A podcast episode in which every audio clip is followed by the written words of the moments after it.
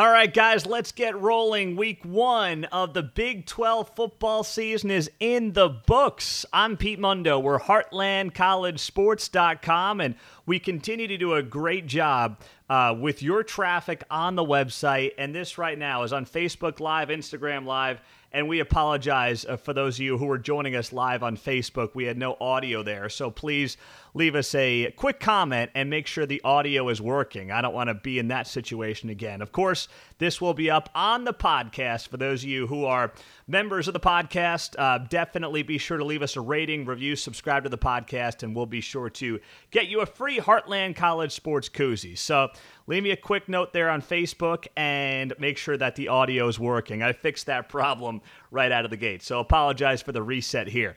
But you know what? Overall, I'd say it's a, a B plus weekend for the Big 12 Conference, is what I'll give this league. And oh, am I still missing sound? Tell me on Facebook Live, am I still missing sound? I've got a new studio set up here. This is what happens. You get a brand new. Oh, you do? Okay, you guys do hear me. Great. All right, fantastic. So we're good to go on the sound. Thank you very much. All right. Let's start off. I'm going to do this in order of what I thought were the top storylines in the Big 12 on Friday and Saturday because we had one game on uh, Saturday or Friday night. That was Kansas beating South Dakota. KU winning a football game for the first time in 677 days. How about that? But the top storyline to me is Kansas State, the Wildcats going down to Jerry World and rolling, absolutely rolling over Stanford 24 to 7. And with the backdrop of all this was the Pac 12 telling the Big 12 here in the last couple of weeks, you know, you're not good enough for us. You're not. You're not good enough for us. None of your other eight institutions are good enough for us. So guess what? K State, which is, you know, a middle tier this season, most people would predict a middle tier Big 12 team, went out there and they absolutely rolled them. They rolled one of the premier programs in the Pac 12 over the last decade or so. Now, I get it. Stanford doesn't know who its quarterback is going to be. But to me, this was a win, not just for Kansas State. This was a win for the other eight teams in the Big 12 who on national TV watched one of these programs who's not from a big, sexy TV market like Los Angeles, flood Jerry World in a sea of purple, and then on the field completely crush a premier program out of the Pac 12 in Stanford. And this is not a K State team. Maybe this will be proven differently by the end of the season, but this is not a K State team that people are projecting to be, you know, near the top of the Big 12 standings this year. Let's be honest. So uh, the fact that they did it on a national stage against the team they did it against and showed up, by the way, great job by the K State fan base showing up. I mean, UCLA fans can't show up to the season opener last week. K State fans traveled, and the big excuse for UCLA was, oh, I mean, the, the stadium's not on campus. It's like an hour to hour and a half away. K State fans traveled eight hours down to Dallas and had a better showing than UCLA did at its home stadium in week one. So get lost with that. But this was a, a good, good showing for K State, a good showing for the Big 12. And uh, your questions on Instagram Live. I had one from Alex here who asked, What is the new ceiling for K State? I don't think the ceiling for K State uh, has changed drastically. I mean, I still thought at best they're the fourth best team in the Big 12. They're in that four to eight range. Uh, based on what I saw yesterday, I certainly don't think they're the seventh or eighth best team in the Big 12. And I would say they're probably four to six the floor has come up based on what I saw yesterday for Kansas State. Third's not, you know, you could talk me into this being the third best team in the Big 12, but I just want to see more right now before we go any further. So that's kind of where I'm at uh, with this team. But very, very pumped to see this Kansas State program with Skylar Thompson uh, leading the way, play the game that they did yesterday. And and I had questions about the defense. And yes, the Stanford quarterbacks missed a lot of throws, but overall, I thought the defense played pretty well out of the gates for Kansas State. So that was a big game, not just for the Wildcats, but also for uh, the Big 12 in general. As we go through the top storylines coming out of week one, and we'll talk about every single team, I next want to go to the Oklahoma Sooners, who hung on against Tulane 40 to 35. They got the win. That's all that matters. They were a 32 point favorite in this game. They were down 14 to 7 at one point. They were up what 37 to 14. They got outscored in the second half 21 to 3. That was as bad of a performance against a winnable team, against a, a, you know a lesser tier conference team that I've seen Lincoln Riley coach during his time in Norman. I couldn't think one off the top of my head that was worse than that. All right, I, I, I just couldn't. Um, as Bart puts on Facebook Live, the Oklahoma team needs to be reminded, or the Oklahoma teams, good point, both of them need to be reminded there are two halves to a football game. They both ghosted the second half. Like, I, am not freaking out about this for Lincoln Riley or this Sooners team. All right, I, am really not.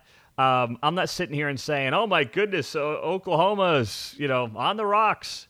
They, they still are the favorites in the Big 12, especially based on what Iowa State did yesterday. Let's be honest. All right. Um, but that was a really poor performance, and for all, it's almost like the the team bought into some of its hype. You know, like Spencer Rattler did, the defense did, and and you know what's interesting is the offensive line may need more work there in Norman than some of us realized. All right, that that, that offensive line may need quite a bit of work by OU standards based on how good that line has been in the last several years because they were not what you typically see from an Oklahoma offensive line. It just it, it, was not up to snuff. It was not what we've come to expect from this program up front. And the defense sure had its moments, but then they also had a lot of leaky moments. At times it was like, all right, is this the Alex Grinch defense of the second half of last year, or is this the Mike Stoops defense from three, four years ago?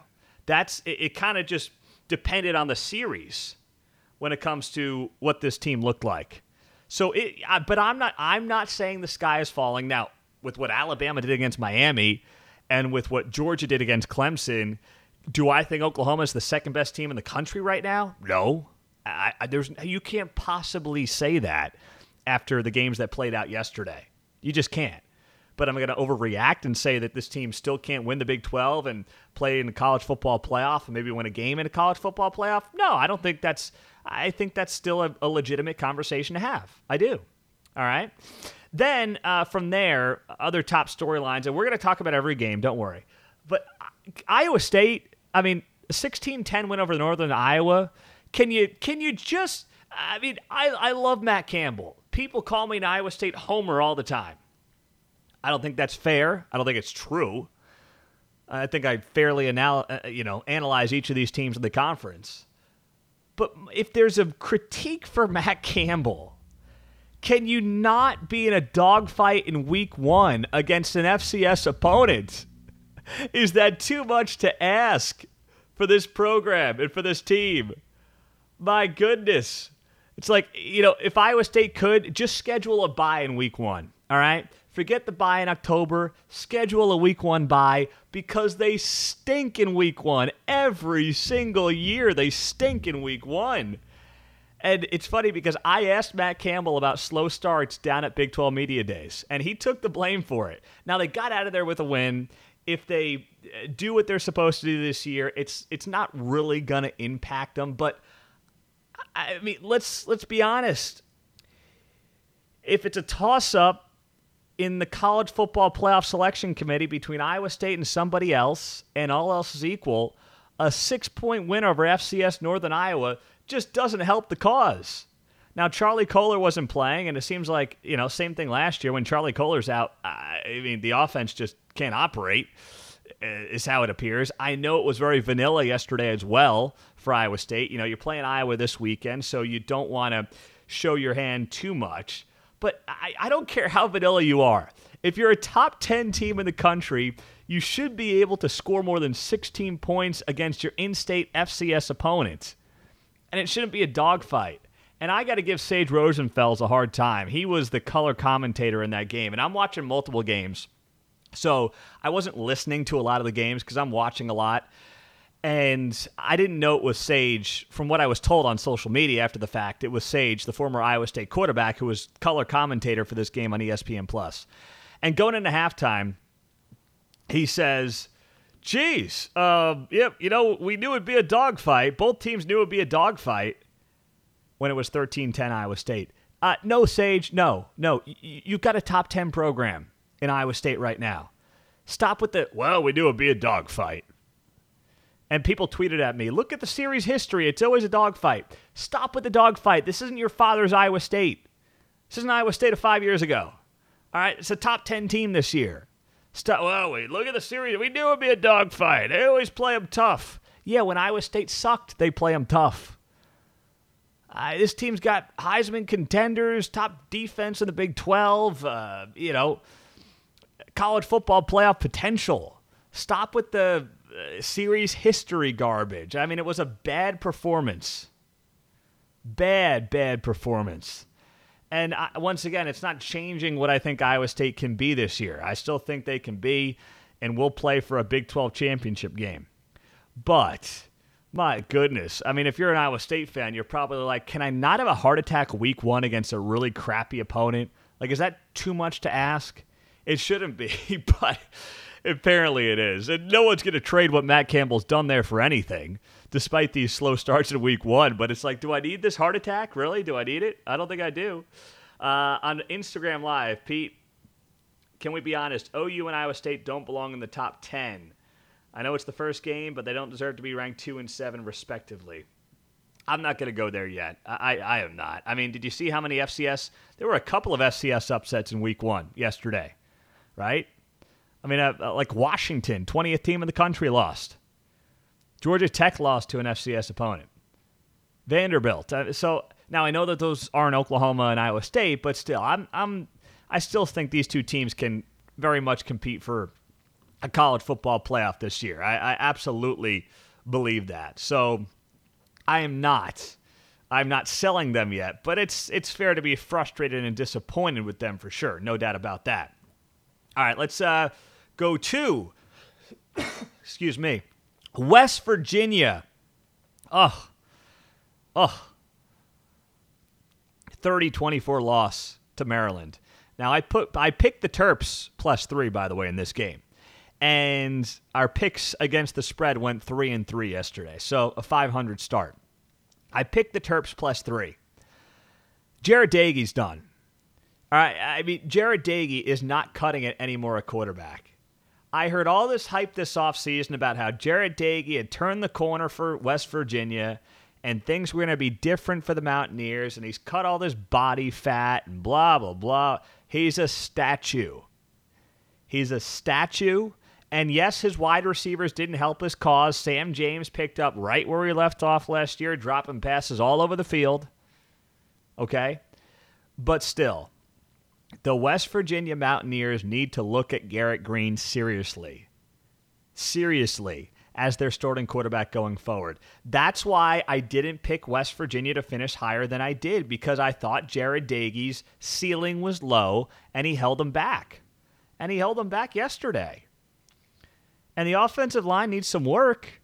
And and Doege is is just not capable of giving you what you need with mobility in that pocket with that offensive line right now. He's just not. And I, you know, I didn't see the progression last year that I wanted to see from 2019 when he came on late and played well. But I certainly didn't see it yesterday. Didn't come close to seeing it yesterday, and I wanted to, and I was optimistic I would. And I was hoping I would. But to score three points in the second half against Maryland, who, yes, had a good defensive line, which is one of the things I was worried about, that that offensive, that that defensive line would give West Virginia quite a bit of trouble. And it did at times. But, you know, they were up at halftime. I thought, okay, they got a one point lead at halftime. Eh, they can get this one down and figure this thing out. But they just couldn't. And four turnovers are killer. Absolutely killer. And Leddie Brown, I mean, he did what he what he could do, but his fumble there in that second half was a game changer. And for a veteran leader on this team on the road, you can't lose the turnover battle four zip and expect to win against a Power Five opponent. You just can't do it. So uh, th- that one yesterday is on Neal Brown as a result. It's also on Jarret Doege and you know uh, other players as well. But when you're the two faces and the two leaders, it's fair to call you guys out as the uh, critique, the big critique of what went wrong yesterday for West Virginia. And that's why, and, and by the way, this defense is not last year's defense, all right? A lot of pieces gone from that defense that was one of the best in not just the Big 12, but the country. They cannot rely on that defense to carry them like they did last year, which means the offense has to step up. And it didn't like it needed to yesterday. It just didn't. So that was a disappointment, no doubt about it, for the Big 12 in uh, yesterday's game. Meantime, uh, a lot of people asking about TCU. Is TCU a top 25 team? Well, I mean, they played Duquesne, but I felt that TCU was the third best team in this league since before the season. Like my picks in order were Oklahoma, Iowa State, TCU. So yes, TCU rolled over Duquesne, but it was Duquesne. So I didn't watch a ton of this game. But but yes, am I am I high on TCU? Absolutely. Did anything yesterday change it for me? No. I mean, did beating Duquesne by 42 points make me feel better about TCU? Not really. No. Uh, it didn't because they did what they were supposed to do. But yes, I'm still high on TCU, and I believe that these um, that these Horned Frogs are going to be heard from by the end of the Big 12 football season, no doubt about it. Now, Texas Tech, speaking of teams that made the adjustment that some people couldn't. And before we get to them, let me remind you that if you have not jumped on board with our friends at mybookie.com, you need to do it right now. Use our promo code BIG12, that's BIG12, and you get a 100% sign up bonus. They double your money, is what they do for the first time sign up. So you go to MyBookie, sign up, use the promo code BIG12, BIG12, and they double your first deposit. So our picks went three and three yesterday, as I noted. And my book, you'll take complete care of you. They got every line that you know you could possibly look for. The NFL's coming up this weekend as well. So get in right now with our friends at mybookie.com and use our promo code Big12. It's a great way to support this site, support this show, keeps us going, uh, allows us to create more content and do more work for you guys as well. So uh, appreciate you guys checking them out and and putting all your picks through mybookie.com. I've been doing it for several years, and I I love their format, love their interface.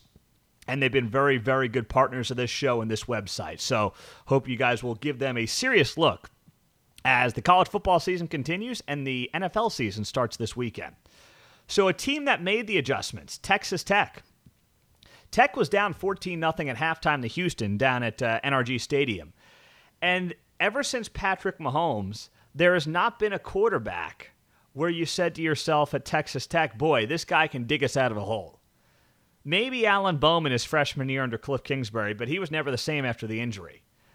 Tyler Shough can can be that guy and looks like he is capable of being that guy. All right. I mean, that's that's something that I looked at and I said to myself, this this dude's the real deal. Now, does that mean they're going to win um, six, seven Big Twelve games? I can't go there yet. But what I can do is sit here and say the program's in as good of a shape as it's been because because of Tyler Shough and because of what that offense brings to the table and the swagger that he has, the confidence that he has. So Tech was down 14 nothing to Dana Holgorsen, who's just as big a tool as he was when he was on the sidelines at West Virginia. I mean, he is just just a goober is what Dana Holgorsen is. There's no other way to put it. All right, the guy is a goober. He was trolling Tech this week. We're going to wreck Tech, he said. Well, Houston was up 14 zip, and then in the second half, after Tech was trailing 21 to 14 at halftime, Tech outscored Houston 31 zip. That defense played pretty well, by the way. And I thought so in my picks this week. I said, hey, this Texas Tech defense might be sneaky good. All right, it might be sneaky good, and people might not be giving it enough credit. Well, uh, you know, Colin Schooler and the other Riko Jeffers, the pick six, they were solid. They were very, very solid on that side of the ball once they settled in. It was a disaster first quarter because Tech's offense didn't touch the ball until late in the first quarter which was embarrassing. They lost the onside kick after Houston scored a touchdown. So it was a bad look all around from that perspective. But Matt Wells' guys did rally, and they rallied for him, which I thought was important. And I believe that Texas Tech is is going to be heard from. Not that they're, you know, if they get bowling, that's a good season for the Red Raiders. And that will show improvement for Matt Wells, which is what he really needs right now in year three. Uh, the Texas Longhorns beating Louisiana, top 25 matchup, 38 to 18. So this game was interesting because we saw Hudson Card for the first time. He played well, threw a touchdown, rushed for a touchdown. The defense looked solid, but but to me the story was Steve Sarkisian, new head coach, new quarterback. Bijan Robinson had 177 yards from scrimmage, I believe it was, and overall, uh, this team looked very solid, very solid. Most importantly, the biggest problem that Texas had under Tom Herman is they played up and down the competition, right? Biggest problem they had. So it was, and, and Texas fans were infuriated by that. I mean, they'd have a tough time against fill in the blank, Texas Tech, and then they play Oklahoma to four overtimes. Like that, that's not how this is supposed to go. Well, step number one for Steve Sarkisian is beating the teams you're supposed to beat. That's it. And that's what he did in that 20 point win over Louisiana. And I'll add this as well. You know, we thought that maybe Casey Thompson might get more meaningful snaps that he got because Steve Sarkisian is the one who said, hey, uh, you know, we are going to play both guys. They're both going to play. Hudson Card and Casey Thompson will both play at quarterback. Uh, Thompson got junk time, is basically what he got. This is clearly, clearly Hudson Card's team. There's no doubt about it. This is Hudson Card's team, and there's no ifs, ands, or buts on who else is in control of this team right now at quarterback.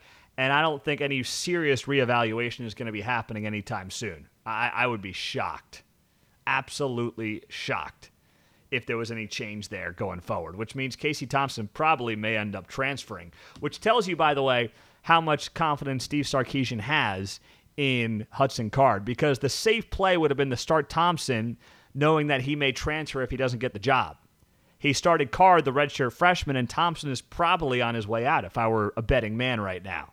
But Texas did um, take care of itself. Now, the three games I haven't talked about uh, Baylor, Texas State, Oklahoma State, Missouri State, and Kansas, South Dakota. So last night, Saturday night, uh, Baylor and Oklahoma State were playing the same time as Texas Tech and TCU. That was a wild uh, time to try to keep track of all these games. And we found out, we'll start with Oklahoma State, where we found out the Cowboys were not going to have Spencer Sanders at quarterback because he was under COVID 19 protocol. Shane Illingworth played, and it looked like everything was going fine. I mean, it was 20 to 3 at halftime, and then the wheels completely fell off for the Cowboys. I, it just, once again, just like Oklahoma, guys, there's two halves of football here. All right? There's two halves of football. You got to realize that. Excuse me, I'm still getting over a little bit of a cold, which you can uh, obviously tell. But in this game, um, first, I want to see Spencer Sanders back. This offensive line for Mike Gundy was not good. That's the biggest takeaway for me. This offensive line is not good. And there's apparently some injuries on defense as well, Trace Ford and some others. So I wouldn't be feeling great if I'm an Oklahoma State fan right now. And they've got Tulsa and Boise State coming up here in the non conference. I, I, mean, they, they'll be favored in both games, but neither games are cakewalks. So you can't play if you're Mike Gundy. Your team cannot play the game it played against Missouri State and get out of there with a win, especially not in the second half. You just it, it can't you can't do it. So I, am looking forward to big gains for Oklahoma State this week, and I hope that they'll be able to pull it off. Uh, Baylor, Texas State. So I caught some of this game as well, but my big takeaway from the Baylor game was how horrible the broadcast sounded on ESPN Plus. One of the reasons I didn't watch a lot of it is because I couldn't listen to the game. I mean, it sounded like it was being done out of a tin can. It was terrible, done out of a tin can by like, you know, a couple of high school guys. I, I did high school football broadcasts in Follett, Texas. For those of you that know where that is, up in the Panhandle of Texas, that sound better than that game did. That was six man high school football. That was em- embarrassment for ESPN Plus and their product. That that's what they're putting out there. It sounded like junk. So, uh, do you feel great about Gerry Bohanon uh, at quarterback? Uh, not great. I mean, he threw for what 150 yards. He was like 15 to 24, 15 to 25, somewhere like that. What you do feel good about is your rushing game. You rush for 250 yards as a team, led by Trestan Ebner, who had 120 on the ground. So that's where you feel good about things, but still, it's Texas State. So what does that exactly mean? Uh, remains to be seen. But uh, the defense had its moments. I thought it'd be better than it was. I know they gave up that late touchdown, and maybe it wasn't all that meaningful in terms of where things were at in that ball game, but still.